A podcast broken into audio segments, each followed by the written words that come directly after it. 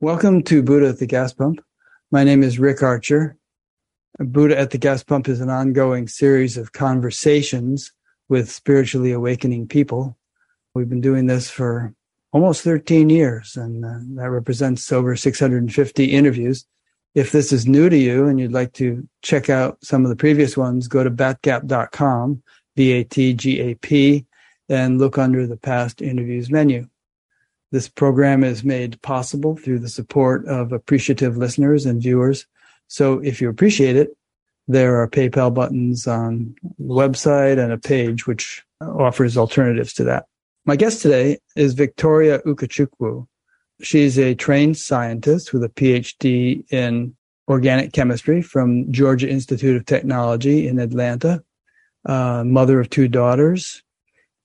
She told me earlier that her name was it of God or word of God? Word of God. Oh, yeah. So Chukwu means God, God, in Nigerian language, and Uka must uka. mean word of, right? Uka means word. There's no off in there, but it means the off is implied in the first part of that construction. That's that I, word, I yeah. So you came to my attention. I forget exactly how. There was some. Uh, email or something, some web page that I stumbled across, and I saw you listed there with two or three other people, and I read a brief bio of you, and you know, I thought, well, she would be real interesting to interview. And unlike most of the people that I've interviewed, you haven't done YouTube videos, you haven't written books, you're not a professional teacher or anything. But we like people like that on this show because one of the original motivations for starting it was to show people that you don't have to be some kind of special person in order to be spiritually awakened that in fact the subtitle of the whole show is conversations with ordinary spiritually awakened people. And that's the impression we're trying to convey that this is something for everybody. It's not extraordinary. It's everyone's birthright in a way. So glad we found you. Well thank you for uh, inviting me. I'm glad to be here. So i got an impression from the bio you sent that for most of your life as is the case with most people you identified primarily with your normal human identity, you know, your your marital status, your profession, your training, um, things like that. And um, you said in your bio that over time, this identity began to feel very limiting, and you began to have questions about God and the nature of reality. And science wasn't answering those questions for you. Neither was the Catholic religion in which you were raised then in 2010, which will be 12 years ago now, you discovered the teachings of non duality and things really began to blossom. So maybe you can take it from there and, and tell us what happened. I mean, how things proceeded. As you noted, uh, you captured it quite well. Up through graduate school, actually, part of going to grad school was uh, to answer some of the questions that came up for me about reality and the nature of our existence here on earth. And some of those within the domain of science, I would say I got some answers. But the larger question as to, you know, how you you have a question, it gets answered, and then more questions come up. It gets and more questions come up. So I grew up a Catholic. I was raised a Catholic. And so, of course, I had the, the strong belief background in God, in a God and then a God that is somewhere called heaven, called heaven. And I would often plead and pray and beg and petition this God as issues came up for me. But I think it came to a head once I finished graduate school and I was having some personal issues, you know, relating to marriage difficulties, uh, difficulty in, in my marriage, which later ended. And I felt like at this point in my life, I should be able to handle whatever came up, right? Solve any problem. Only to realize that that was just the beginning of the restlessness in terms of feeling like I really don't have any control over anything, over uh, at least of all my life, much more the universe, questions about the universe. That's when I became curious one of the first exposures I had was a book on the nature of reality that was published by Jane, who channeled Roberts, Seth. Jane Roberts. Jane Roberts, yes. Right. I don't know how I came across that book. I came across it in a library while I was still in grad school. Nature of Reality sounded really fascinating. but I read the book, I think it was a two sequence book, volumes one and two. To be honest with you, I had no idea what she was talking about. It just went over my head at that point in time. So I put it aside. Grad school would have been 19, I'm, now I'm talking about 1985 to 87. About that time when I read this book, and I put it away and got busy with professional life and raising my daughters.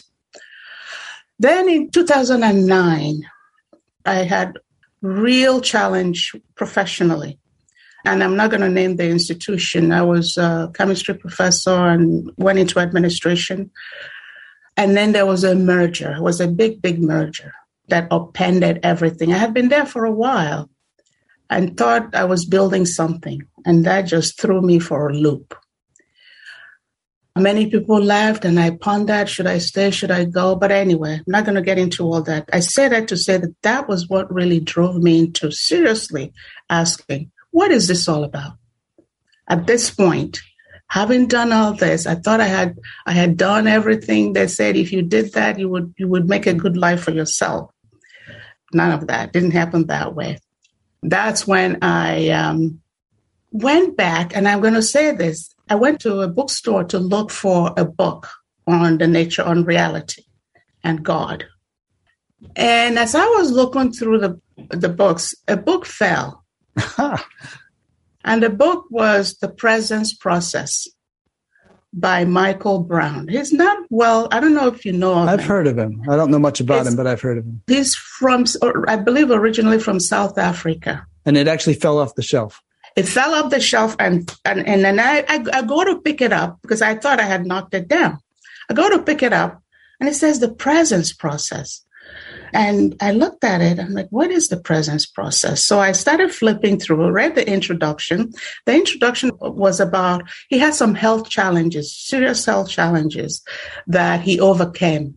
And this process was describing how he overcame it. And the introduction was well done because he was emphasizing the fact that it doesn't have to be a health problem. It could be any challenge, that this is the way to find the answers that you were seeking. Wow. I'm like, that's what I was looking for. And I picked up the book, went to pay for the book, and apparently it was a used book, which I didn't know. So the cashier starts to ring it up and say, Oh, I see it has some markings. Well, since it appears to be a used book, you get it free. Oh, that's nice. I, I just uh, want to add that there seem to be little elves that hang out in bookshops and not books off shelves because this isn't the first time I've heard somebody say that, that they're standing yeah. there and all of a sudden this book falls off and it's exactly what they needed. Unbelievable. So that, that's why I took it. It was a process. And right now, in retrospect, it introduced me to meditation. He didn't call it meditation. It was just a sitting 20 minutes in the morning and 20 minutes at night and basically, before bed, basically what it was is be still. No matter what was happening, be still. So I did that. I followed the process, finished it. But here's the interesting thing. He warned that if you follow this to the end, something unexpected may happen. Don't be alarmed. Don't do anything about it. Don't go running off looking. Don't be frightened. And sure enough, I wake up one morning, I start limping. There was no physical, no obvious ailment, nothing. Felt like an ankle strain.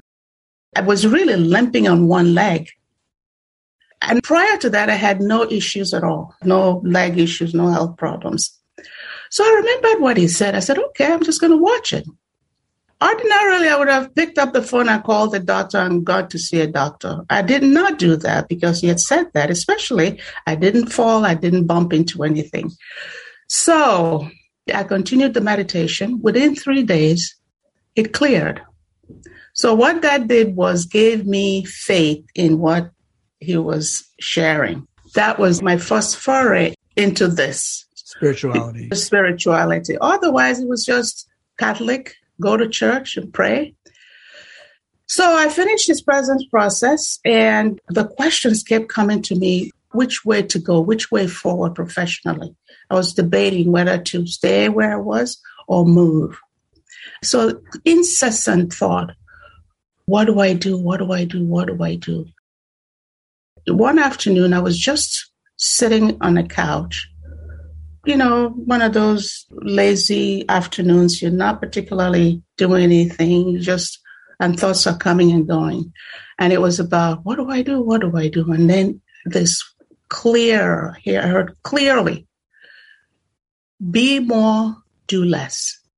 Rick, you have to understand, at that point, I had I knew nothing about non-duality, our spiritual teachings. So then that became my obsession because it, it was a voice, it wasn't a thought. It was very clear. So the question was, be more, do less. What does that mean? I'm not used to not doing anything. If I wanted something to happen, I have to do something about it. And this uh, this guidance was in direct response to my question, what do I do? And it's telling me be more, do less. So then I decided to uh, not do anything and stay where I was and just uh, see what happened not do anything, meaning stay on the couch, or in general in terms in gen- of career in, in, situation? Yes, in terms of all those things I was thinking about yeah. doing. Yeah, just be more, be more, do less. So, how do I be more? Now, you see, that came on the heels of doing the presence process. So then I, so I dove more into meditation, using the process in, in um, Michael Brown's book. And then just you know going about my life uh, normally and letting things be as they are and seeing what happens. I still was you know a little bit anxious and concerned about what do i do and so on and so forth.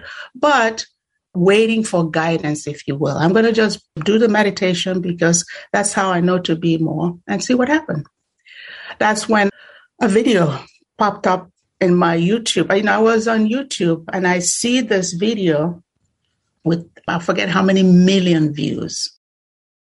Just the number of views. And it was The Laughing Buddha. That's the title of the video. And it was, uh, that was the first time I heard of Mooji, that video. He was with somebody and they were talking about something. I don't even remember what it was, but they were both laughing uncontrollably. And then in there, there was the caption that says, to learn more about non duality and meditation and how to access uh, something about accessing the true self, which is the source of everything in our lives. Go here. So then I went to his website and saw some more meditations. And then I started trying those. This was in 2010. Uh, nothing much came of that, but that led me to your website because you had interviewed him. That interview was on his website. So then I said, okay, let me see what this is about. Let me learn more about this. So I came to your website, and that's where I found it talked about the self and all that. And all of that was all new to me. I'm like, what is the self? What is that related? Is that part? What is God? What, you know, more questions, right? It's like new, a whole new language that I, I didn't have, didn't understand. And I set it aside. And then I think about a year later. That's how I discovered your website. And I would just look and see any video that looked interesting. And the next video that I watched was an interview of Rupert Spira that you did. And that would have been a year later. He had written a book that I think the the transparency of them. I, I, maybe I'm not getting the title correctly, but I'll tell you this: that interview was, to me, it felt like contentious because he was talking about there is no matter. Matter. Matter meaning ma- like physical world yeah, phys- yeah, physical matter right. There's no yeah. matter. And i remember distinctly you saying what do you mean there's no matter this trash if i don't take out the trash in my house my wife is going to get upset with me this is real But I was agreeing with you because as a chemist, what do you mean there's no matter? Chemistry is about the study of matter, right? Its properties and, and structure. Then that got me attracted to Rupert Spira. If he so were to say that to me now, I would probably say, well, you're right and you're wrong. There is and there isn't. And it depends on what level of, of yeah. reality we're talking about. He was not yielding an inch. So his conviction for me was like, how can he be so sure of what he's talking about? I want to I want to know exactly where he's coming from. So I went and bought his books and read them. And what that did for me was, all right, I really need to talk to this guy. I want to talk to him in person. And then the next retreat he had, I went to his website to see events that were coming up.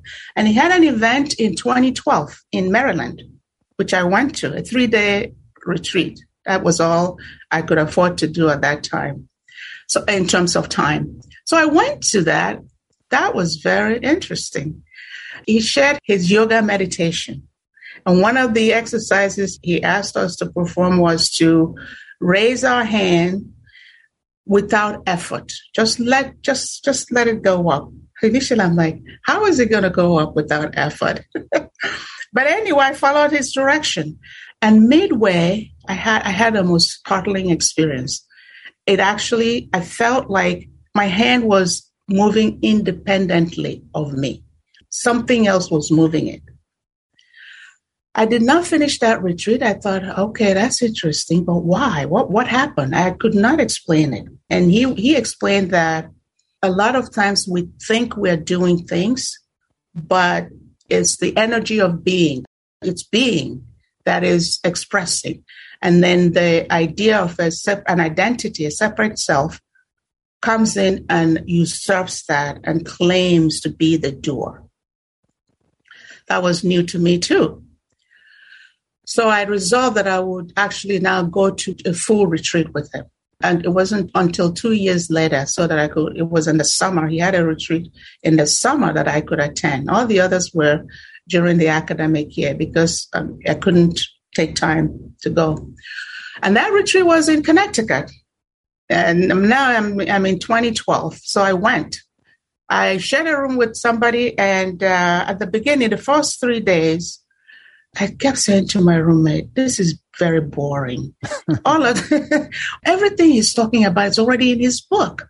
And I went to his retreat in Maryland, and he's just repeating what's in his book.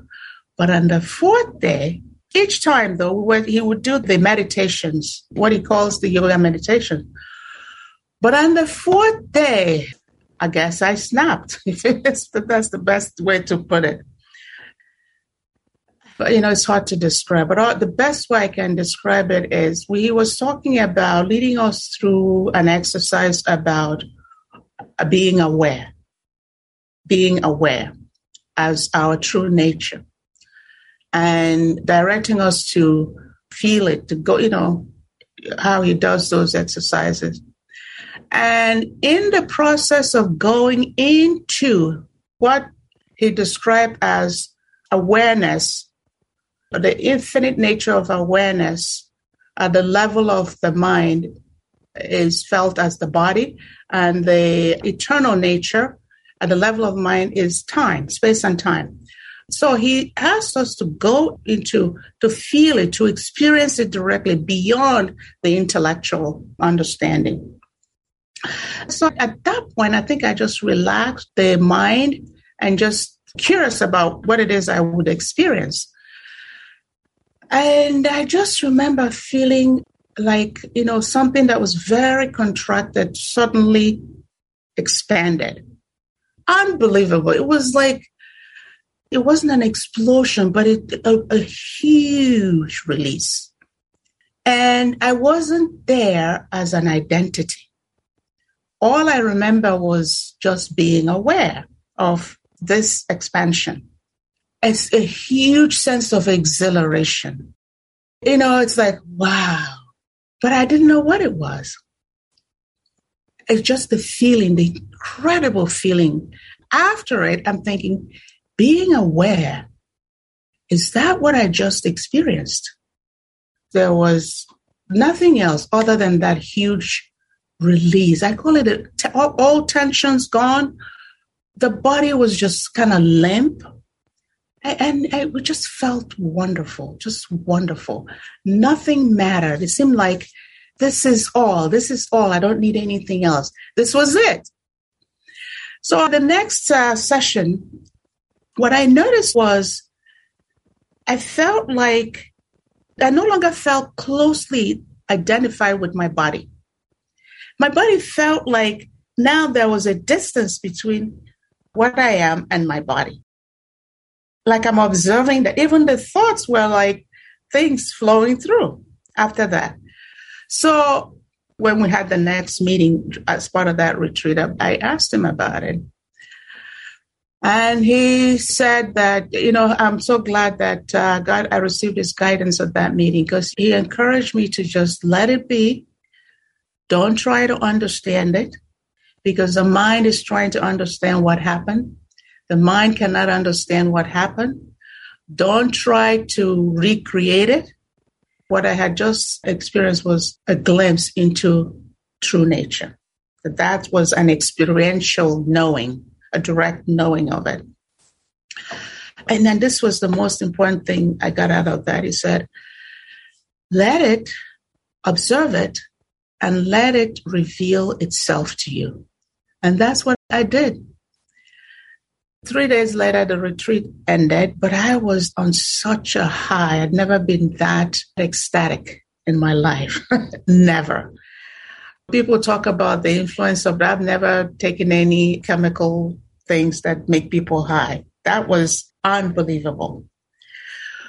And he told me, he said, eventually you're going to come back. You're not going to stay there it will unpack itself at its own time. But you need to let it and just be with it and let it uh, reveal itself. Okay, so then I'm like, okay, I'm just going to be aware. That's my job now, be aware. Mm-hmm. so the retreat ended, drove back to New Jersey, had taken a two week vacation from work. The first week was for this retreat. So the second week, I was home thank goodness I took that time because that second week, I finally understood what Eckhart Tolle meant by sitting on, on benches, except I was in my living room. I can say I felt incapacitated, but not physically. There was no desire to actually do anything, do anything physically, but there was contentment. If something needed to be done, there was no thought about it. I just got up and did it. That was a big difference that I saw. I, I began to notice that I'm like, wait, things just happen without forethought. And I was still able to function and do the things that I knew how to do or, or needed to be done. But there was just the overarching desire to just rest. And I wasn't tired either. So at the end of my vacation, I was starting to get a little worried. It's like, I have to go back to work. I can't go to work and just sit at the desk and watch things happen. but that's exactly what happened, believe it or not. At the time, I was an administrator managing a number of programs, academic administrator. So I go back, I come into my office, it, it looked strange. It's like, what am I supposed to do here? Was the question coming up. I didn't forget anything. I still remembered everything, but it just seemed meaningless. And it's like tri- trivial, right? The things I learned like seemed like all important. It's like they didn't have the same level of importance before this experience. So then I uh, followed the advice and just remained aware, observing. Basically, I was very observant, watching, and I would actually, the, the biggest thing was I wasn't engaging thoughts. The thoughts that would come about, you need to do this, or this needs to be done, or you need to call this person, or I wasn't engaging them. But what happened was things that like like I need to do, if they came to mind, the activity, any relevant activity was done. Let me explain. If it's something I could do by myself, I did it. But if it's something that required engaging with another person or other people, what would happen is I would reach out to a person that I thought was relevant. And miraculously, much of the resistance that I had encountered in doing similar things in the past, I wasn't encountering them. And then I would think of somebody that I need to talk to, and they, they, they will call me. Or somebody I need to meet with, they'll send me an email. Can we meet to discuss? So that's how things started to happen more effortlessly. And that's when the realization it began to dawn. And this is, I think, this is part of the revelation. It began to reveal its nature to me is being more and doing less. It meant being present, just being aware, being in presence. And in that presence, there's a, an intelligence that organizes and orchestrates things. And then the activity will follow. It's effortless, it's more effective, more efficient way. And for the first time, I find that I was not stressing out about things. I wasn't planning too much. If you know academia, it's about planning, like months in advance. There's some of that, but only as needed, as relevant. So that's how I came into non duality. And from 2012 until now, it has been me now. I feel like this, what I call this presence, this awareness, has now been unfolding itself and revealing its nature. Questions get answered before I even ask. And miraculously, all those questions I had dissolved. It was like I understood or I knew the answer, including one of them was, What is God? People, it goes by different names presence, awareness, consciousness, uh, the self, Brahma what is God? And so I'm going to stop there because I've been talking a lot. But from 2012, with that experience of direct knowing, I would call it, of a true nature of being aware and the release of the identity, I call it identity free being, being without identity. Nothing changed about me externally there are still those characteristics that I would have that would have identified me, but now there's no ownership of it. There's just a functioning. There's just being, pure being. And it's I'm like, why didn't I know this sooner? Could have saved myself a lot of uh, headache. And in that process, I've come to also realize that it's an unfolding process. It's infinite. You never get to a point where you say, okay, I, have got this. Its nature is infinite. It's uh, the incredible wisdom, intelligence that it is. So at the time I was still with the meditation group, and I kept telling them, I said, I can't believe how simple this is. I can't believe how simple it is. But it became simple after the experience, not prior to the experience that I had. So, that in a nutshell is how I would describe my experience to realizing true nature, which is, I call identity free being, being without identity. Well, that was beautiful. In fact, the coherent way in which you unfolded that whole thing was, I think, symptomatic of the deep level from which your mind functions and the spontaneous nature of your behavior now as a result of this awakening. That that was really clear. Good, I'm glad. I call it the miracle of being, of our being. It's known by being it, you know it. You cannot describe it as something other than you. Right. For, for some reason, as you were saying all that, I was reminded of that verse from the Bible of my yoke is easy and my burden is light. Come to me, all ye who are weary and heavy laden, and I will give you rest. And it's like we shift into a more natural way of functioning, which is just more restful by its yes. nature. Yes. You know, do less and accomplish more. Yes. Well, I'm glad you picked up on that because in uh, 2019, so if I can continue, sure, yeah. this unfolding basically is an, is an unfolding now for me. In 2019, I came across a teacher, Paul Gorman. He's British. I hadn't heard of him. Well, I came across because I was on Amazon to order a book. So, you know, you search and they show you titles and all Give that. you other suggestions. Yeah. And the title came up Awareness Itself is the Secret. And I read the introduction, sounded interesting. So I bought the book, read it. You know, at at this time, you know, it's like uh, there's now spiritual discernment. I can see what's resonating as truth for me. And most things I just leave them alone, but this one caught my attention. I read the book, it was good, it was interesting, but he led me to Joel Goldsmith. he led me to Joel Goldsmith. And in it, first, when I started reading The Infinite Way, I think was the seminal book Joe Goldsmith wrote. And he's using, he's couching it in the, in the biblical terminology. Initially, I was turned off because I, as I said, I was raised Catholic, but I had questions about people fighting and killing each other in the name of God. so at a point, I got turned off of all religion.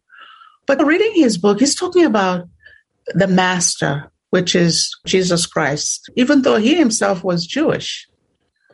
So was Jesus. Exactly, exactly. That's precisely the point. And of course, he's talking about the same things, except using, using this, um, uh, different terminologies. But I was actually picking up profound things, profound meanings or esoteric meanings in some of the biblical passages. So I started, now I got hooked. I was really fascinated at this point to see, okay, because he was saying that the Bible contains all the secret. If anybody really understood what those passages in the Bible meant, that we would understand the secret to harmonious living. So I was curious. I'm like, the Bible? I know growing up, we read the Bible cover to cover.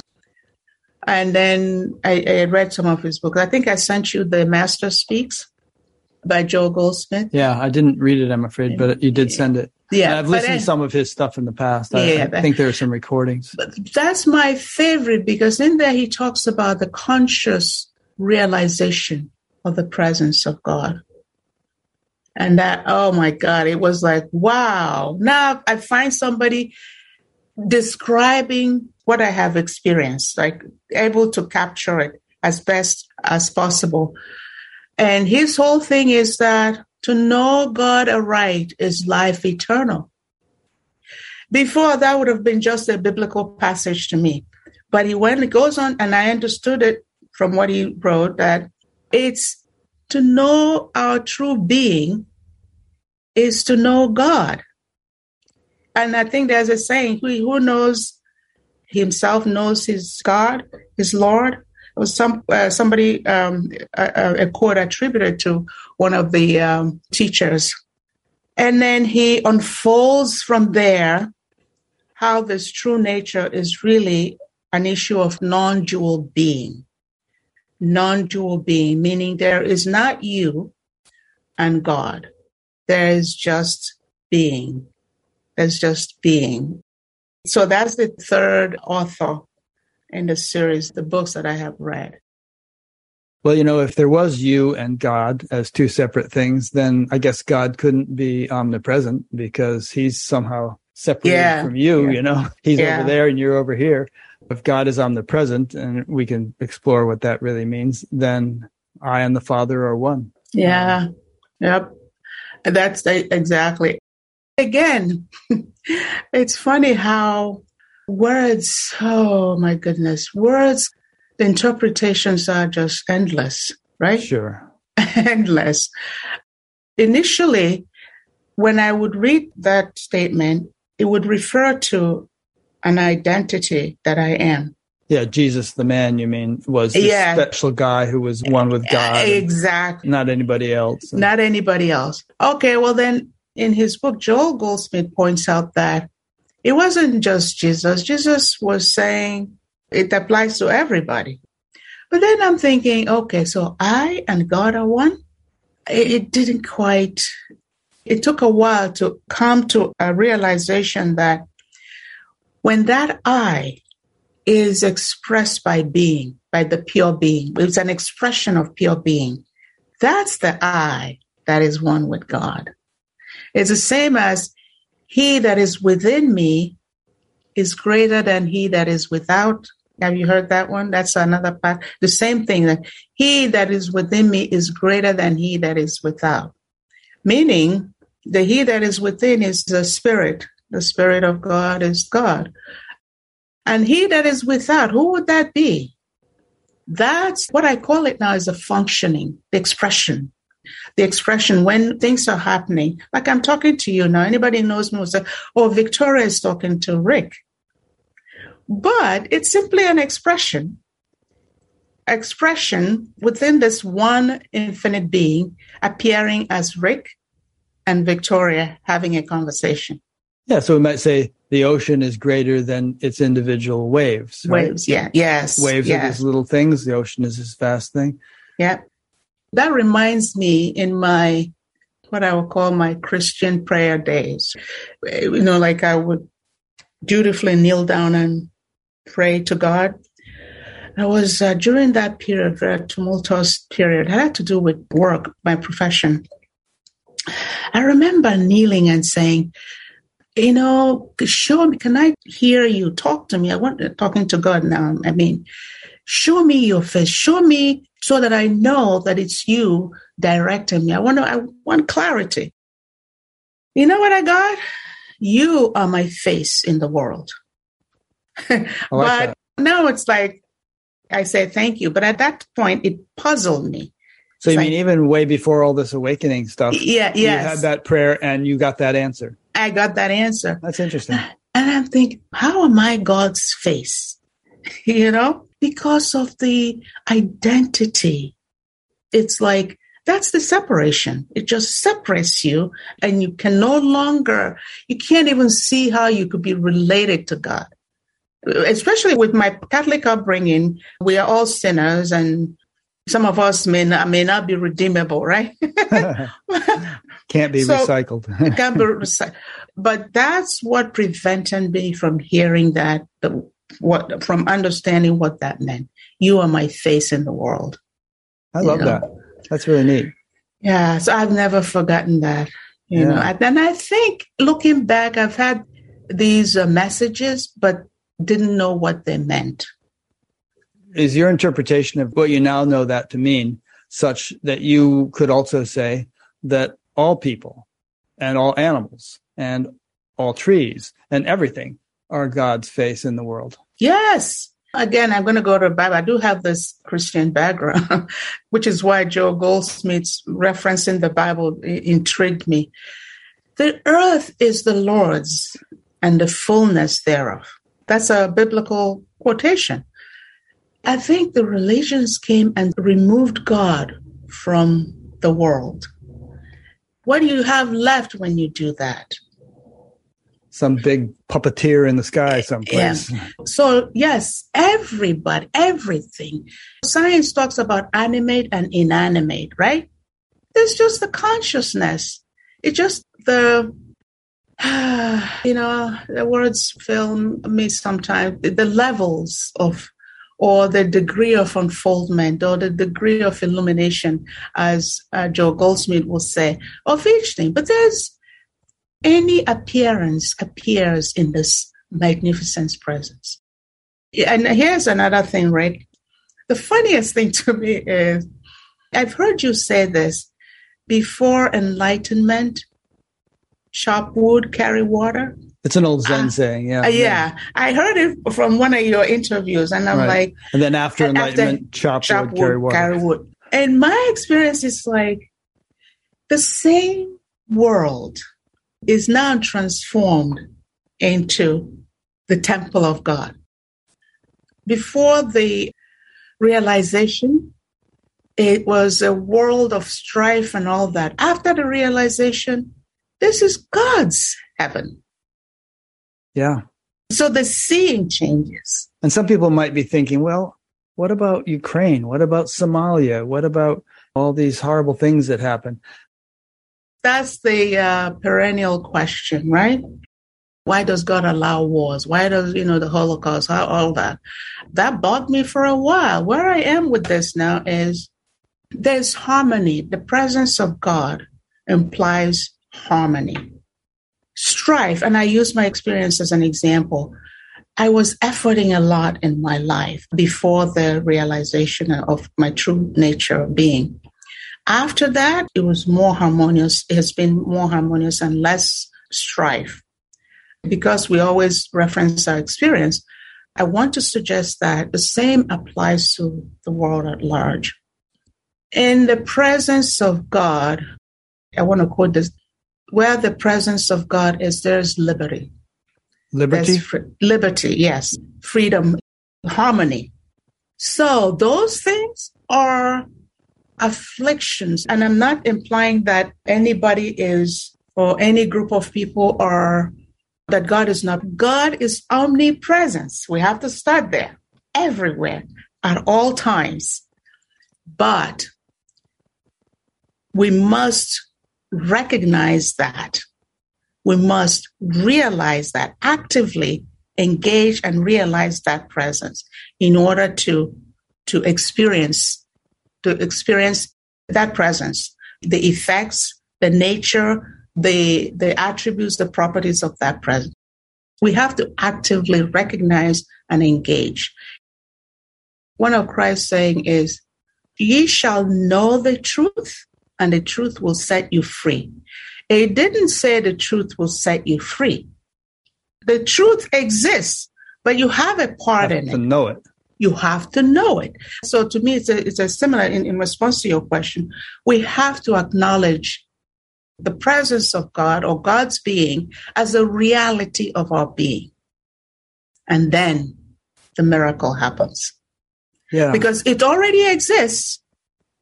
God is not withholding peace for example, in Ukraine or in Russia or in parts of Africa where you have strife and all that. This is there. It has to be activated.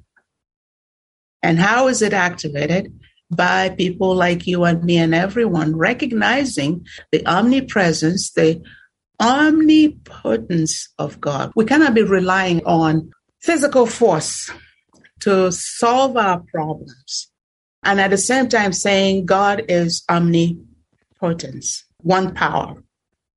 So if you have two powers, then you're saying God, you, you want to use the power of God to overcome so called uh, evil. And then we set up the polarities. Uh, we set up the polarities. You put out the fire here, it comes out here because what we have done is established a premise where you will always need to use one power to overcome another. That's how I see that now. Those of us in the US, we're not immune from the challenges of war and all that. No group of people are uh, more susceptible to strife and conflicts and all that. It's really the degree of to which each person recognizes the omnipresence of God in that environment. And I don't have to be in Ukraine to realize that God is present in the space of Ukraine, the community, the country. God is there too. And whether we're in there physically or not, we can all activate is the best word I come up with. Well, we can all see that as an as being present for the people of Ukraine and the people of the world throughout. I tell you, this is the challenge because I sometimes I'm watching TV and I see all these horrendous things with kids and all that, and I see my energy going down. You know, especially you give money, you feel helpless. There's what can you do, right? But what I find very helpful and effective is to not allow the conflict to register in consciousness. Because by keeping consciousness like I said, being in presence, allowing that intelligence to direct, I find that, at least in my personal life, it directs in harmony. Whatever action is harmonious. It is never a perfect state of harmony, but it may be more so than it was. You know, so to me, the difference is the conscious recognition and realization of the presence of God at all times, everywhere, and in all situations, no matter how bad it appears, because that's how it gets transformed.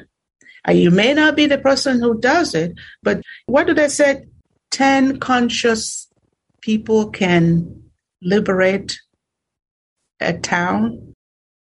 There are statistics about percentages of meditators in a community and then the reduction in crime rate and all that. And wasn't there some whole thing in the Bible about there so many righteous people in this town? I yes, that's, that's ashes what, or something. Sodom and exactly, Gomorrah or something. Exactly, exactly. That's what I was referencing. Is we can all do something, right? Yeah. And and here's the thing. One of the questions, you know, this is related to this. One of the questions that came up for me is, wait, if everything is God, if God is omnipresence, what about evil? That's what you asked me is evil of God? And one day the answer just came in my contemplation and meditation. It's like, if you see evil, you are not seeing God. So if you see evil, your work now becomes to bring God, eh, you know, God, I use God, you could say presence, awareness, whatever term works for you, to bring God into the picture. It's almost like the seeing of evil we help to keep it going. That doesn't mean close our eyes, don't see it, or deny it. No. Once you have seen it, it's in consciousness. You also have to resolve it in consciousness. And once it's resolved in consciousness through, again, the conscious recognition and realization of omnipresence, then right action arises. It's not about being passive. It's about the right action, harmonious action, and reclaiming or restoring the peace, the peace of the presence of God. That's how I see it. Jimi Hendrix said, When the power of love overcomes the love of power, the world will know peace. Yeah. yes. Yeah. That's very well said. Very yeah. well said. You know, I was uh, thinking about your experience as you described it, pre and post awakening where during pre-awakening you were working hard trying to figure things out and things were not always going well and you couldn't figure things out and there were probably clashes and frictions and and this and that. And then once that awakening happened all of a sudden you found yourself making the right decisions doing more with less effort mm-hmm. and probably more harmonious in your relationships with people. There's a couple of verses in the gita. One is established in being perform action. Another one says being or yoga, me- meaning unity, consciousness, is skill in action. And mm-hmm. then there are verses about doing more with less effort and not claiming the ownership of action. Yep. And if if you're not claiming the ownership, then kind of like cosmic intelligence does everything and, and you can just enjoy the ride. Yeah. So you're, I mean, everything you described is reminiscent yeah. of it, uh, it's amazing, and this is somebody with that had no background at all with the yeah, well, this is Hindu um, perennial truth. And I will share something. My daughter, my younger daughter, just reminded me of this the other day. She said it was last year that I almost drowned. Whoa. She's um, in Michigan where she goes to grad school, and she had gone out to Lake Michigan with her friends on one. I was home here in New Jersey, and I get a flash of insight. Her name is Chichi. How's Chichi doing?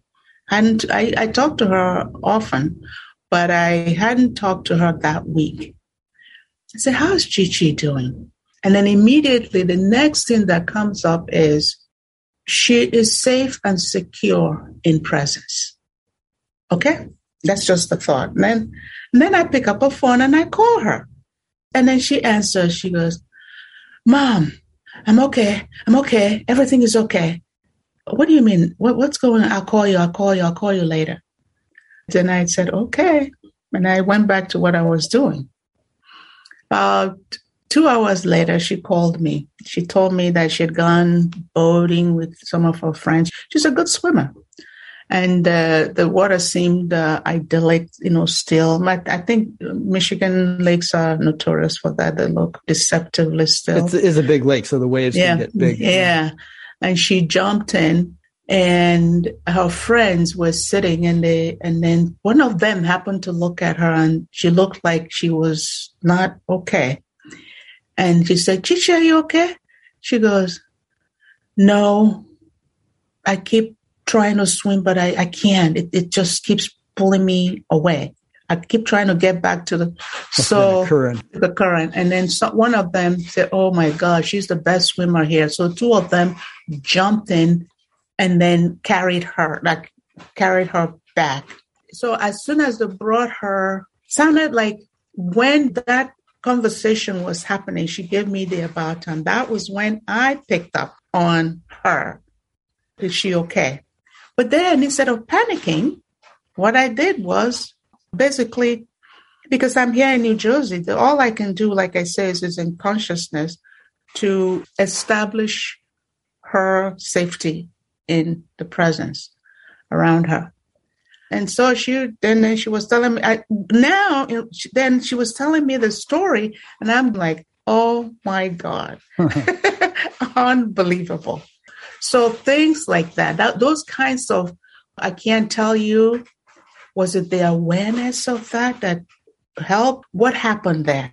This is a pure intelligence in action. Yeah. All I, I interviewed say- this guy. I forget his last name. His name was Steven something, and uh, he works at a hospital on Long Island. But anyway, when he was in college, some stranger offered him a ride on his new motorcycle, and so he got on the back of this motorcycle, and the guy took off, and he was going well over 100 miles an hour down a rain slick highway.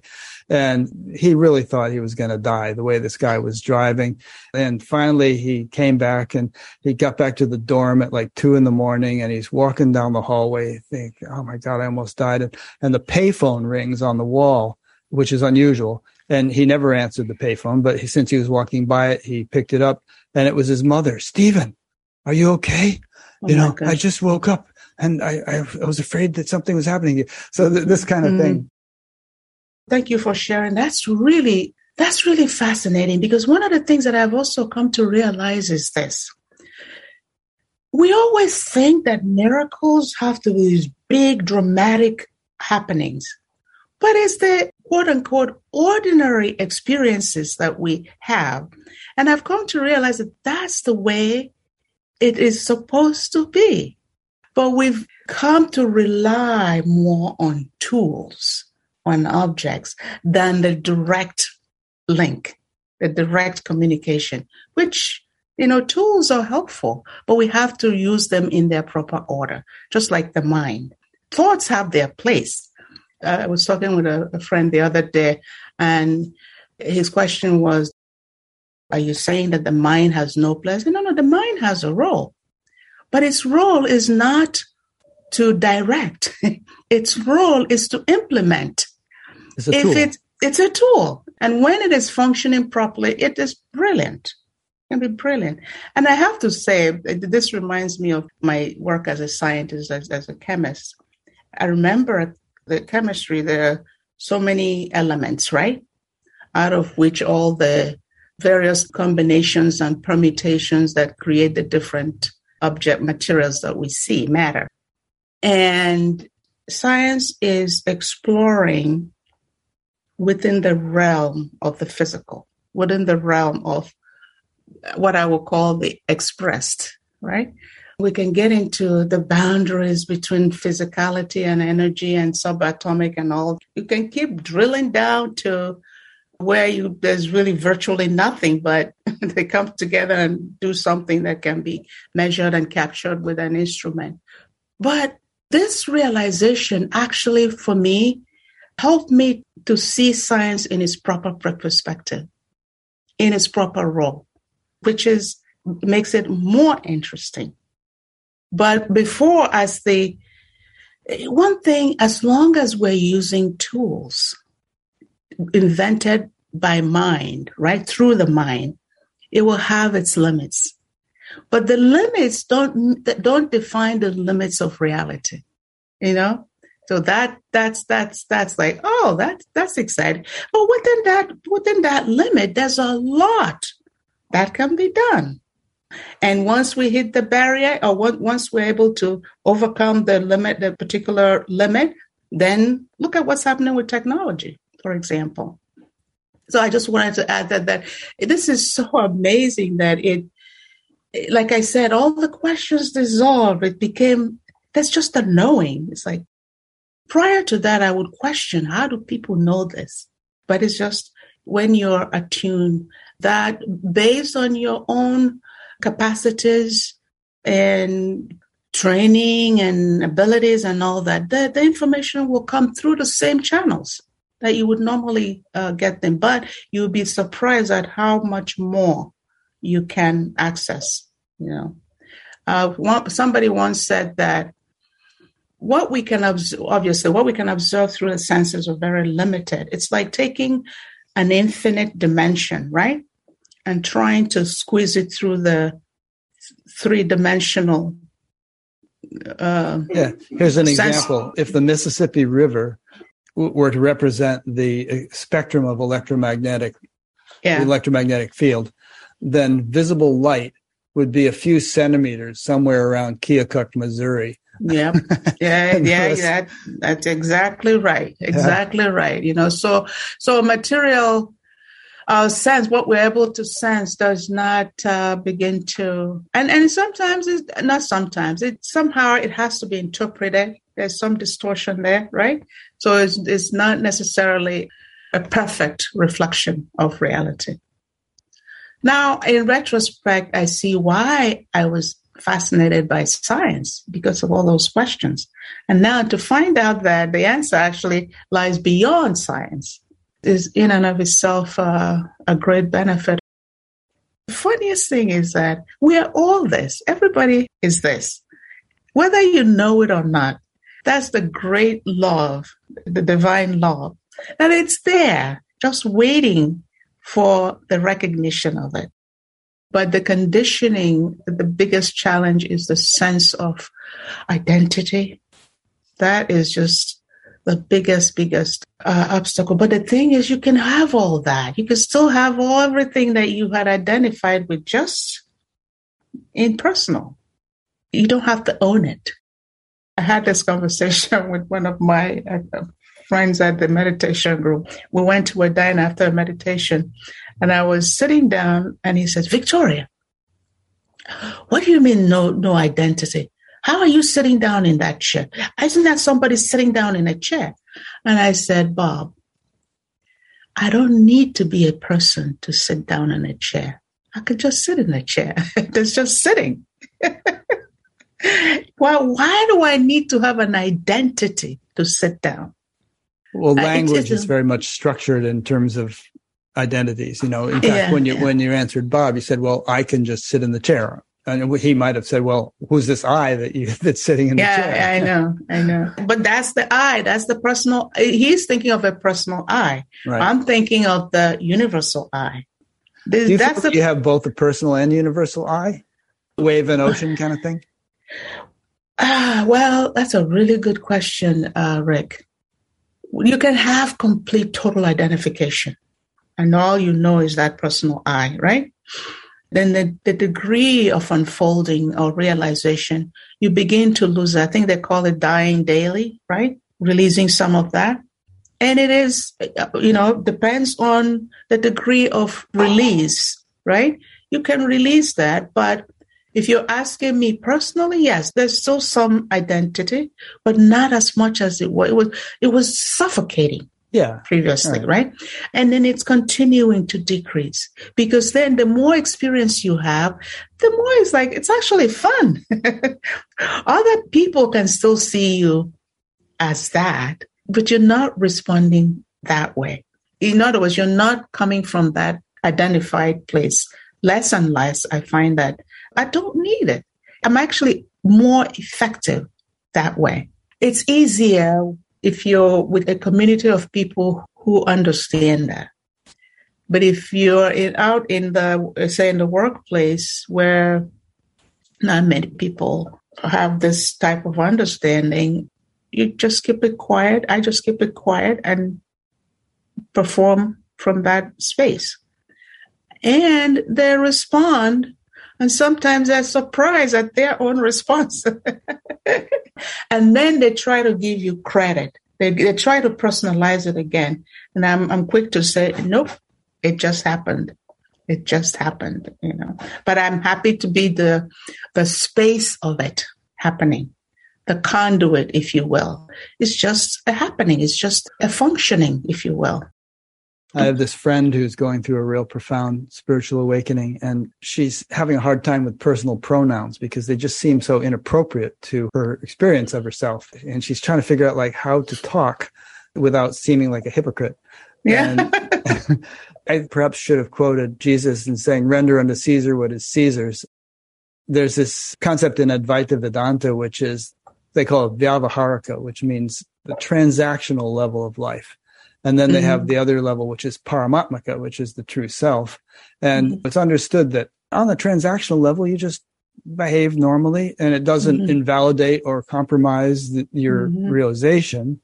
Just as, let's say you, you know, you go into a pottery shop and you wouldn't say there's nothing in this shop but clay, even though you'd mm-hmm. be right, but there are mm-hmm. pots, you know, or a jewelry shop. You wouldn't say there's nothing here but gold. Mm-hmm. There are no necklaces. There are no rings. Mm-hmm. That would be true in a way because it's all gold, but it's also not true because on a relative level, the gold or the clay have been formed into things. Right. I mean, words, I empathize with your friend and her quandary. For me, there was a, a, distance. It was like I'm watching that personality. Yeah. It became a character. Mm-hmm. In the same thing with the thoughts they're no longer, my goodness, it was incredible. The thoughts had such a stranglehold. Such a grip. On your grip. So that distance happened naturally. And it never came back. So it's okay for me. You can say Victoria. I know who you're referring to. It wasn't me. It's not my true self. That's how I feel about it. So I'm not going to, whether you want to call it a he or a she, it's okay. I know what you're referring to. So, yes, I can totally get that. And that is why sometimes when you see people talk about spirituality, there's almost like semantics. Sometimes it can devolve into semantics because of that very. The uh, Advaita shuffle, like you're sitting at lunch and someone says, please pass the salt. And, and you say, who wants the salt? You know, it gets kind of nauseating. Yes. Oh my goodness. I remember one of those videos. I don't remember. I saw it on YouTube. I don't remember. It, oh, was it a cartoon? No, it was. Oh, okay. It was a teacher saying, "There's nothing to do. You do not exist." Early on, you do mm, not. Like you know, Tony Parsons. Yeah, you know, you do not exist. There is uh, nobody here. Nothing to do. Oh my God. True, but but in the functional experience. It becomes a little challenging for people to be able to communicate. Jeff Foster made this really funny cartoon thing that you can find on YouTube. I think it's called the Advaita Shuffle, but it was based on an experience he actually had with his mother when he was in his Neo Advaita phase. And they're walking along through a park, and his mother says, Oh, look at the beautiful tree. And the Jeff cartoon character says, There is no tree, there is no beauty. And it goes on for about 15 minutes. And by the end, his mother says, You're no fun anymore. yeah. Yeah, that can happen. The terminologies also can be overwhelming. The different terms consciousness, awareness, yeah. presence, God, self, and it's good to clarify what we mean by the words, otherwise, yeah. we're not going to communicate. Yeah, yeah. The, uh, yeah, clarification is always a good thing. I was thinking about what you were saying earlier about how your life became so much easier and smoother and more efficient after this awakening. And we've been talking about the state of the world and so on with wars and famines and all those things. I think that if awakening became a more universal phenomenon, then the shift in quality of life that you experienced and the ease with which things happened that were meant to happen and uh, desires were fulfilled effortlessly and so on would begin to be experienced on a oh, yeah. societal level, you know, and then we wouldn't have all these yeah, famines yeah. and wars and conflicts. Yeah, I agree. I totally agree. I think I see it as a threshold thing. There's a certain threshold in terms of the illumination of consciousness like to me it's really a matter of decluttering consciousness decluttering with all the stuff that we concepts and ideas and notions about reality i told somebody i say you know it's really as simple as either you know something or you believe it. If it's not your direct knowing, you need to be looking at what you're believing. So that there's a threshold of consciousness or conscious awakening, however you want to describe that. Um, we will see that shift. That, that, you know there is a shift in energy, and you can look at all the stuff that has happened in 2020 and all that. I tell you, the murder of George Floyd, oh mm. boy, that really shook me to the core. Yeah, it shook the whole world in a way. Whoa. Talk about where is God? yeah. But the most amazing thing happened. I couldn't watch the whole video, but I forced myself to watch as much as I could, to watch it and just in presence, consciously watch without judgment. Just observe what's happening. It was easy to empathize with George Floyd. It's very easy to have compassion with him as quote unquote, as a victim. I don't want to say quote unquote. But what about the officer? Derek Chauvin. Derek Chauvin. What about him? And just watching, something came up. It's like the question was, wow, what happens to a conscious being to bring him to that point? to be able to do that. You know what Jesus said? He said, Forgive them, Father. They know not what they, they don't do. know what to do. And in that instant, it was like there was very little light in that presence, in that being. But it's there. It's just blocked out. And that's the only way you'll be able to do a thing like that. And then it shows up at a society level on the level of society here as racism and discrimination, yeah. all the people who are all exa- blotted out. And so everybody is a victim. It's interesting that you should bring this up because just this morning I was I went into this little fantasy about what if I were there when Derek Chauvin was kneeling on his neck and I was I saw myself kind of going into action and saying, Sir, do you realize that you're killing this man and you're going to spend the rest of your life in prison. Snap out of it. Mm-hmm. Take your knee yeah. out. It's funny. I just went into this little reverie. Yeah, yeah. That's interesting. This, again, it goes back to conscious action. If you're coming from presence, just the, you know, the light with the full light of consciousness, you can spring into action. Yeah. But if you're heavily conditioned, those officers standing around did nothing. You see what I mean? Yeah. So they too, to whatever degree or, or so, were incapacitated. Look at the guys in the Uvalde, um, you know, Robb Elementary School, standing in the hallway for an hour. So it's like bringing, elevating the light or the level of consciousness in the world helps everybody. Think of it Every- as like uh, a forest where the soil is all dry and the, the, trees can't draw any nutrients. So all the trees are just going to be withered and gray. But if the soil gets a lot of rain and it's nutritious soil, yep. then all the trees flourish like the rainforest. Yep. Yep. So society is like that. I think if consciousness is not really oozing into collective, into the its, its expressed values very easily, yeah. then everything is such a pale shadow of what it could be and it affects everybody. Yeah, exactly. Quality of the perpetrator and the the person against whom this is done. There's a field actually, and it any everyone contributes to it, and then everyone is influenced by it.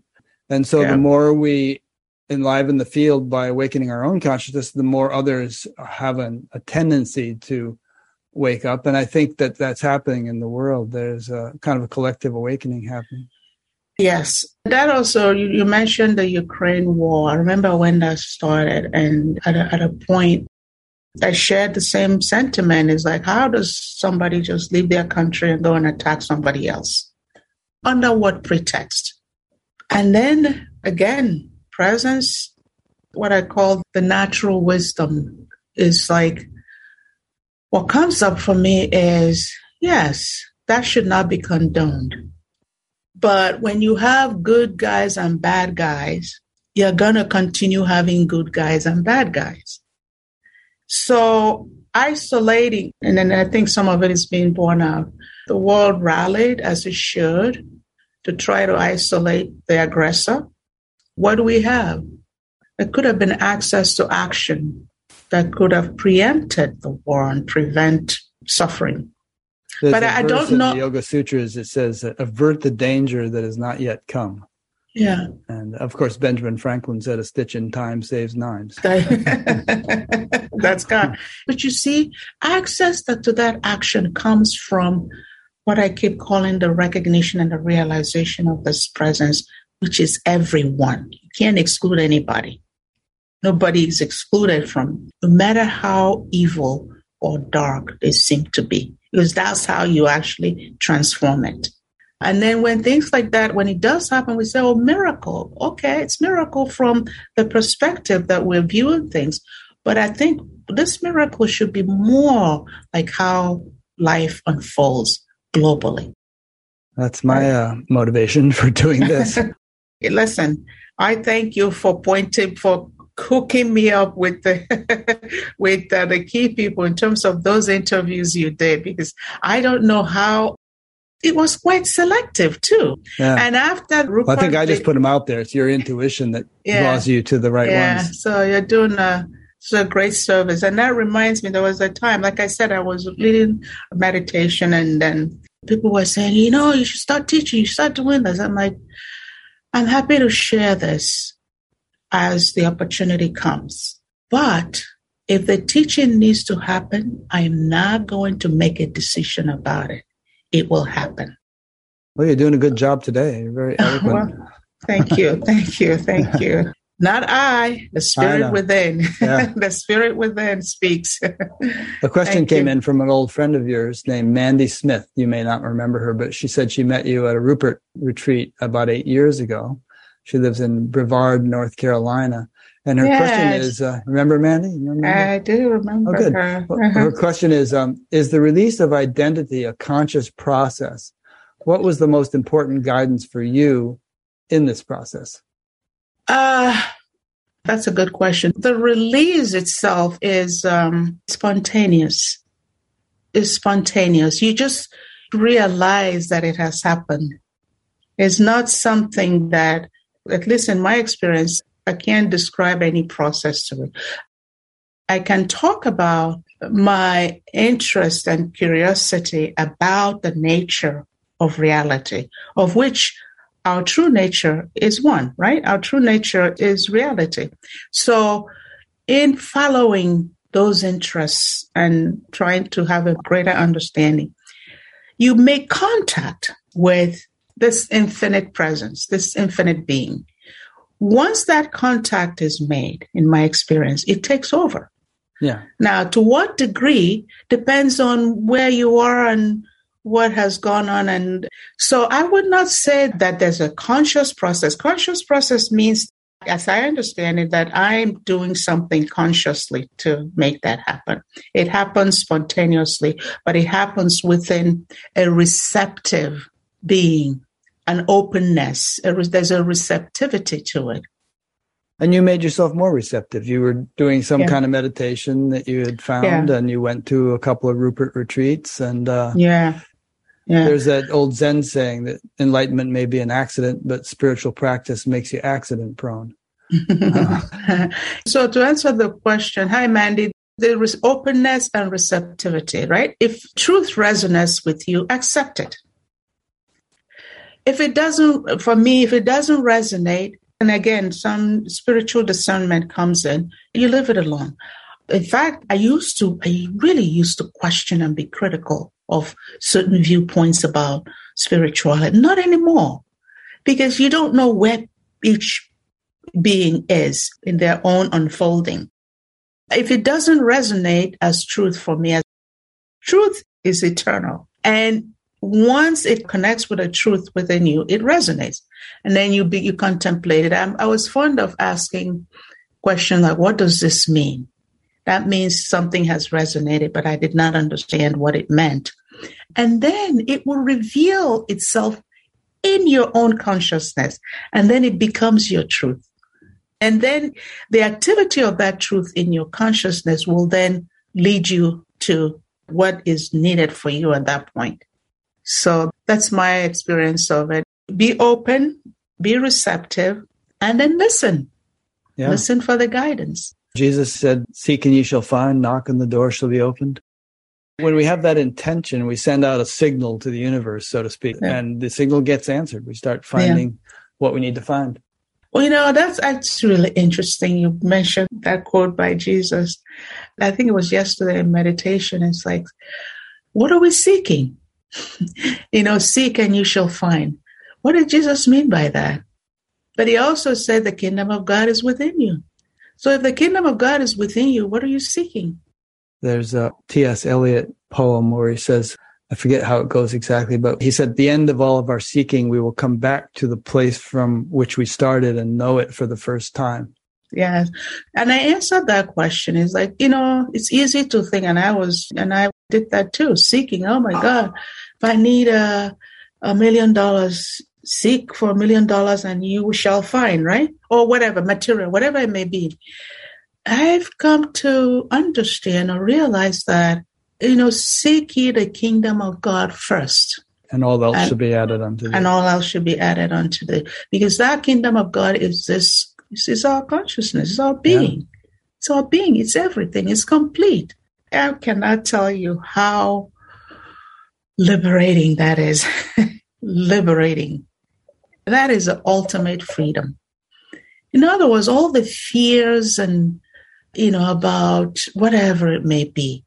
I come to realize that if you're resting, if you're anchored in your being, in, in that consciousness, which is the kingdom of God within you, what is there to fear? How did you uh, fare during the whole COVID thing? Not that it's totally over, but you know, some people mm-hmm. really had a hard time because they weren't used to social deprivation and yeah. isolation and all that stuff. Yeah. But how did it hit you? It's a really good question. And I thought about that, that people were going to have a hard time.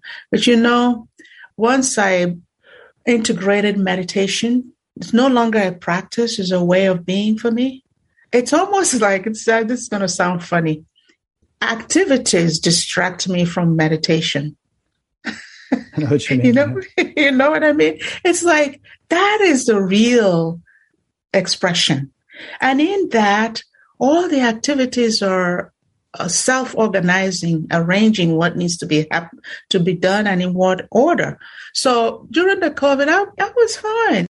I teach, and we went uh, remote, and many people had a hard time with it because the isolating aspect of it. For me, it was more. It was an opportunity for more silence, more stillness, even in my work. to be able to to have more of that because it can be quite noisy. I was fine. But plus also I consciously aware that the fear of contagion, right? The fear of infection was worse than the virus itself. I'm not speaking scientifically now. The fear itself just degraded people's physical ability to cope, which is what the vaccine did. Is it just lowered the oh, fear, the fear threshold? Yeah. Fear threshold. It's fascinating. It's really fascinating. The chicken or the egg, right? well, it's not a placebo wouldn't have had the same effect as the vaccine did, but it definitely helped. I think that it would have been difficult to get people to fear less without the vaccine. The panic threshold was incredible. And a million people good. died. So yeah. if, if, you're afraid of dying, there's there was something to fear. Yes, yes. So because I was um, remote most of the time, I didn't get the vaccine until it became freely available. I know some of my colleagues were hunting vaccines, right? Some drove distances to go find. I'm like, why? Yeah, people were flying to Florida and all kinds of things. but thank you for asking. I manage a campus, and when we finally reopened, my God, I was responsible for making sure the protocols are in place and people followed them. And if students or faculty became, you know, that was the challenge. Is more of um, managing, managing other people, yeah. other people's behaviors. You were talking earlier about endless spiritual development. And uh, just last night, I, I read a quote from Sri Ramakrishna in which he said something like that. He said that there's no end to spiritual unfoldment. And I presume he meant even after the body dies. But anyway, do you have any thoughts on that? That's what the realization has that's has led me to understand is that it's infinite. And we said, right? It's infinite, infinite being. So I think that infinity itself, there's no end to infinity. So it's from glory to glory, if you will, from growth to growth, just ongoing, which is a good thing. I think, uh, to me, I see, I see it as exciting. Now, death, that's another matter altogether life and death. Well, you know, Woody Allen said, I don't mind dying. I just don't want to be there when it happens. So you're not going to be, right? You're already not. yeah, kind of. Well, the question that comes up is Has anybody answered what is death? First of all, some people say they remember when they were born. Most people don't, right? Or they remember before they were born. That some people. Is that most of the people? Most, oh, not most, no, but some, most, you know, some people have past yeah. life regression therapy, exactly, stuff like that. Yeah, I ask that because most of the things we believe about life and death is based on belief, not direct experience. And right now, unless I know something, I'm not inclined. I don't need belief why do I need belief? I don't need belief anymore. So as it comes to death, I don't want to believe the, the cultural mores about it. I call it cultural stories about it. Yes, we see the body stop doing what it was doing. I would say if, if somebody who dies, the body will no longer get up or something, it, it degrades. But the body is a physical at least the body we see is a physical object, material. And we know the body doesn't function by itself. If we put your hand on the, you rest your hand on a chair or somewhere, it's going to stay there until there's a conscious intention to move it. So that to me tells me that there's something moving, directing and moving, functioning the body. The body responds to something. So when the body stops responding, what happens to that agency that was directing or setting things in motion? What happens to that? And to me, that's what's eternal about being. That's the eternal being. And that's what I've come to realize as my true nature. So I don't want to say believe, I do feel based on the experience of expansion, that essence is part of the infinity of being and cannot die. And it's scientific of you to eschew the word belief. Well, I guess scientists believe things, but they're not satisfied with yeah. belief. They need to have yeah. some empirical verification and experiential verification. I remember Oprah Winfrey was um, interviewing Eckhart Tolle, and she was she did this little thing at some point where she gave him a couple of words and had him complete the sentence, mm-hmm. and she said, "I believe," and he said, "Nothing in particular." yeah, exactly. Where do you need belief? And, and experience is can be subjective, yes, because it's it's your knowing, but at least you have that. You can see the mayhem in the world that's caused by beliefs. Yeah, absolutely. Yeah, so people killing each other over beliefs. Yeah.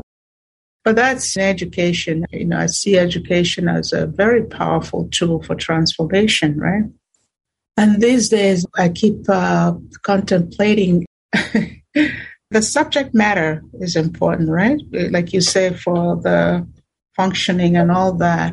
But should we be offering a fundamental education on uh, and then I'm laughing because of oh, the censorship about uh, textbooks and oh yeah. should be, are you saying should we should have some kind of uh, a spiritual development in schools? Is that what you're well i may not use the phrase spiritual development right, right. but just a basic understanding of what we mean when we say i am your nature, your identity. Nobody's going to tell you who you are. You will come to it, but just to point people in that direction from the beginning. And then before we start the overlay with all the specialized fields and all that.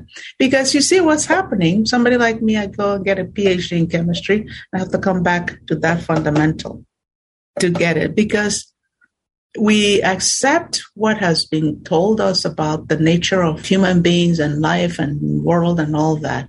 And then it takes us so far until you hit a wall in your own particular path. And then the question comes, why isn't it working? It's supposed to work. So I somehow integrating that, but I would love to find a way to do something like that. Yeah, even in psychology classes, you'd think that this could be brought in without stepping on anybody's belief systems.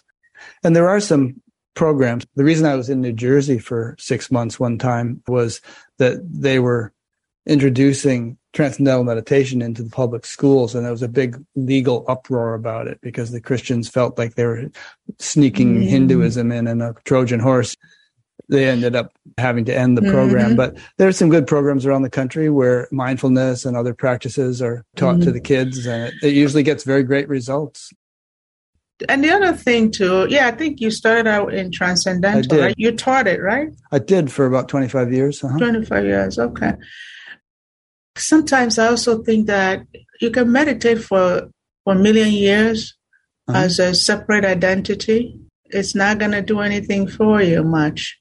I mean, you might get some superficial, I don't know, maybe not super, some temporary. Well, it thins the veil. It's like I said earlier with the spiritual practice makes you accident prone. If the body is full of stress and tension mm. and impurities, mm and the, the mind and body, it's theoretically possible that the awakening could happen, but the mm. probability is less than if you clear the clutter out. Yeah. You know? Yeah. And that's why Buddha and yeah. various other teachers have always recommended it. Yeah. Listen, it can't hurt. I, I mean, it helped you. I, you know, imagine that the meditation you did prior to your awakening led to it. It wasn't that meditation awakened you, but it set the stage. I agree with that.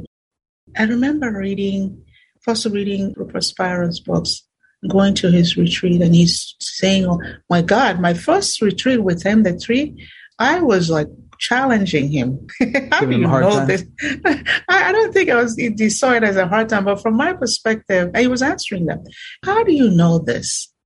Now I get it. It wasn't it wasn't he, the man that I right. see, is drawing from an intelligent presence. But I think that I had that curiosity to know what is the source of this knowledge.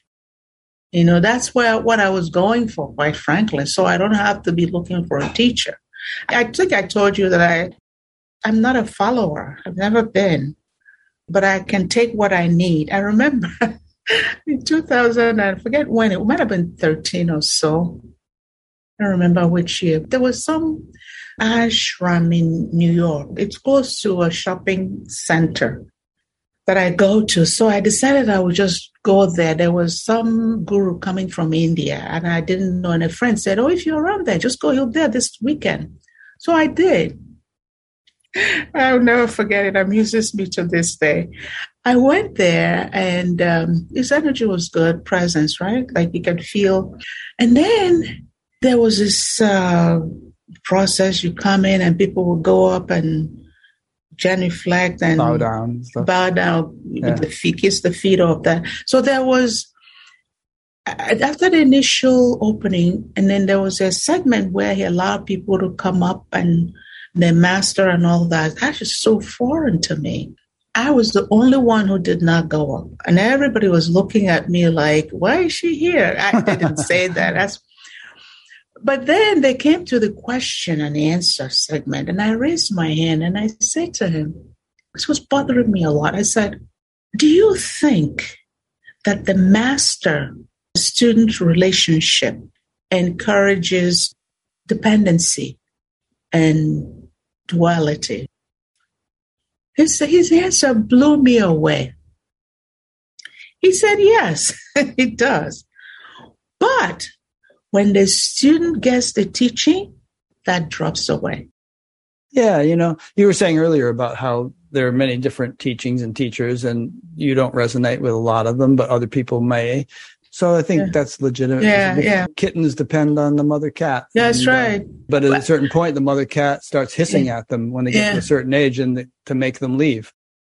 Yeah, I, again, take what you need. That's what it comes down to. And and it may be, like you said, for a, a period of time that that was needed and and then people move on. But yeah. I guess I just have an independent streak. There's a question that came in from Adisa Dawes in Palmdale, California. She said, I get very excited whenever I see guests that have an African name like I do. I appreciate the representation. Question is, how do we love our enemies during adversity? I live in America and the patience it takes to constantly educate people about social issues gets exhausting, especially since being different affects every aspect of my life. I love myself and I wish to better love others. Great question. And one of those uh, tough things to practice, right? Hello, Adisa. I'm going to reference the quote in the Bible Forgive them, for they know not what they do, in terms of forgiving our enemies. But before we get there, I want to speak to the premise. Once we have established an enemy, it becomes very difficult, makes it more difficult to forgive because what that means is that we're saying that this person, whoever it is, we've put them in their box, whatever box that may be. In order to be able to forgive, we have to see, we have to acknowledge, not even see, acknowledge the humanity of the person. Even if we don't agree, we, we don't necessarily accept what they're doing. So for me, that's always the premise. I go further, not accepting the humanity, recognizing that that being that we call a person is God's being. And if you recognize that, it becomes easier to also recognize that it's an error. Forgive them for they know not what they do means that they know not what they do. They're acting in error. It doesn't excuse it. It doesn't mean we should do nothing about what's, but what it does is it frees you. It frees you from the shackles of oh, upset, hatred, you name it, the negative emotions that come up with that. And I know what I'm talking about because I've experienced it. I have had that feeling before this realization. It becomes easier when I start from the premise that that being is also God's infinite being. That being would not be without the grace of God's infinite being. And from that premise, then again, the right action, whatever you need to do, will come and it will be more effective in addressing the situation. Now, I'll share one example and I'll talk about the George Floyd again. Oh, I mean, that thing shook me to the core. Again, back to how is this possible? What can I do about this? And then in, in, in took it in meditation and sitting, and that's where the recognition of the humanity of the person doing it. And it became easier to forgive because there's just so much darkness there. And then send some light and see that being, the pure being of that person. He's not acting from that pure being. He's acting from a place of separation from his or her true nature. But the next thing that happened surprised me. Well, I don't get surprised anymore, but it was pleasant because you never know what, where, how that action will come up. I was at a leadership meeting for the school that I, I work. We were talking about plans, but this time I think it was, this happened in May. So around July, August, we had this leadership retreat to plan for the upcoming semester, the fall, as we do every year. And they were talking about, you know, the usual things, a strategic plan, admission, you know, all the stuff we usually talk about. And I'm sitting there feeling incredible incredibly frustrated. And I did not know why. And this was a three hour meeting. So I sat there. I did not participate, but I, but a lot was going on within me. Eventually, the person facilitating this was the, the chief executive of the institution asked, did anybody have questions before we concluded? and We're now two and a half hours into the meeting. And I just, my hand shoots up. I had not said a word. I, and I get up and I said, Can we have a moment of silence for George Floyd? You have to understand how out of, I mean, it It's came of out the blue, of huh? out of the blue. And, and then at that point, I realized why I'd been so restless. I felt like, how can we just act like nothing happened? At least, as far as I was aware, there was no response. And it was well received. We had a minute of silence. I tell you, silence is powerful. After that minute of silence, it opened up a whole discussion about that and what the institution can do. How can we help our students process it? And I thought that was the end of it. The next meeting, a month later, I was now asked to talk about inclusion, you know, equity, and it's things that lead to those kinds of behavior, to lead that discussion. And I'm going to make a long story short. It led to all kinds of policy ramifications. I pull up that example to show that we're not talking about a passive power here, but we have to tune into it, align with it, to allow that power to express through us. And when it expresses, then you have you will address this thing from a place of power, not from a place of anger or weakness or victimhood. And then your own particular situation and talents and expertise will then be put to use in the opportunity that you have to address it. So that's what I would offer is that if you don't deny anything, you don't bury your head in the sand, you recognize it, you see it. Because in that seeing, you have to see it without the negative. The negative emotions that come up need to be released, and you have to resolve in consciousness your role in that whole process, in that whole experience. That's great. You know, we might say that the best way to eliminate an enemy is to make him your friend. And uh, Adisa's question and your answer reminded me of a story I heard on NPR about five years ago. I just looked it up. Um, I'll read you the headline in the first two paragraphs. He said, it's entitled, How One Man Convinced 200 Ku Klux Klan Members to Give Up Their Mhm. Robes. Daryl Davis is a blues musician, but he also has what some might call an interesting hobby. For the past 30 years, Davis, a black man, has spent time befriending members of the Ku Klux Klan. He says mm-hmm. once the friendship blossoms, the Klansmen realize that their hate may be misguided. Since Davis started talking with these members, he says 200 Klansmen have given up their robes. When that happens, Davis collects the robes and keeps them in his home as a reminder of the dent he has made in racism by simply sitting down and having dinner with people. Yes. Pretty cool. And that, that's cool. That's a really good example. Yeah. And you know, it may seem like, oh, 200 people, a big deal. Ah, That's a big dent. that's yeah. a big dent yeah, for one, they for could one ripple, individual. ripple out to others, you know. But the more importantly to Adisa, right? Once you have acted from this place of compassion, meaning forgiving, first of all, don't define anybody as an enemy. Number one, recognize the, humanity, if you will, or the beingness. Even in layman's language, they tell us we're all children of God. If that resonates with you, use that. Use that literally. And then from that position, then act whatever you have opportunity to do, because then you will feel you will be at peace. You know, sometimes it's like this feeling of helplessness that, oh, what can we do? Or you feel part of a group that is oppressed.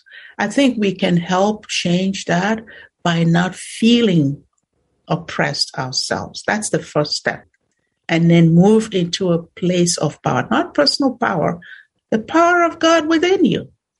And use that, apply that. A question came in from Greg Cannon in Florida. He said, I had never heard of Joel Goldsmith. What was it about Goldsmith that personally or impersonally enhanced your awareness? Thank you for that. That's a really good question. Remember, I talked about, I think you mentioned it, and I and then we talked about a little bit about the I. I and my father are one. That's a quote, and I'm not sure if the questioner is familiar with that. That's a statement attributed to Jesus Christ. And it was thought that it meant Jesus and God are one, right? Therefore, Jesus is special. But in the same Bible, Jesus talked to us about we are all sons of God, well, children of God. So back to your question, what Joel helped me to see in reading his books clearly was the distinction of the two eyes, what he calls the two eyes. The universal eye, which is the eye of God, the eye of the universal I and a personal I. When I say I am talking to Rick, previously may mean to me that I, Victoria, here I'm talking to Rick as a person. But in the clarification, what Joel Goldsmith helped me to get incredible clarity about is that there's really just the I of the infinite being, that I'm not a separate being from that, that my being is sourced in that infinite being, right? So that I is misappropriated by an identity that thinks it has its own separate being. So that personal I, for me, Drew, I remember once saying, Oh, I does not exist. The personal I does not exist. But if we believe in that, then it's real for us. And that's the the ego, the false sense of identity that clouds the true nature. So that distinction between the universal I, the I of God, the I of Jesus, I. The I, it does not refer to a man named Jesus. The I, it's almost like when the consciousness of being announces its presence. I. But there's a label given to it, Victoria or Rick or Joel. Then you have created a duality. One is false and not real, but it can cause havoc. It can cause a lot of grief because you think it's real and you start acting on that only to find out that it's there's only so much you can do with that. But the eternal infinite I is a true I.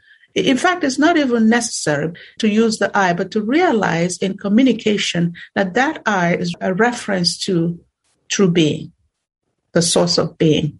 That distinction came clear, very clear in reading Joel's books. And so he talks about conscious realization of the presence of God. I is God. I in the midst of me is God, not Victoria.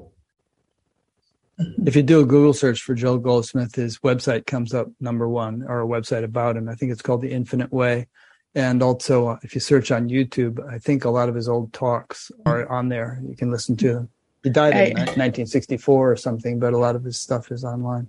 Yeah. What amazes me about his books is, or the, his writings, I should say, how so current, you know? Because truth is eternal. He just couches it in religious language. As I understand that he was um, a mystic healer too in his time. I've always heard good things about him. Okay, well, We've probably been going just about long enough. This is a lot of fun. Anything you feel like you would like us to have talked about that we haven't? No, I think we've we really covered a lot of ground today. And I know that people listen to your interviews, at least I did, for insights and helpful hints and all that. So, in that vein, I would just uh, encourage people if you find yourself questioning, inquiring, seeking, as they say, to just have a receptive consciousness, knowing, if you will, and to be open. And then trust your intuition, trust your insights, trust that intelligence because it's there. Like I said, we just have to release it, recognize it, and thereby release its expression through us. And it will guide you. You know, I remember Krishnamurti. There was something I saw. One of those clips, little clips, like five minutes of his talks. He said to people, I think he used to have big meetings. He said to them, if you would just be quiet and listen, it will reveal itself to you. I had no idea what he was talking then. But now this is true. This infinite intelligence is within each one. It's just that developing the capacity by clearing up the clutter, still being quiet, quiet, stillness, quietness. Call it meditation, call it whatever you, you want to call it.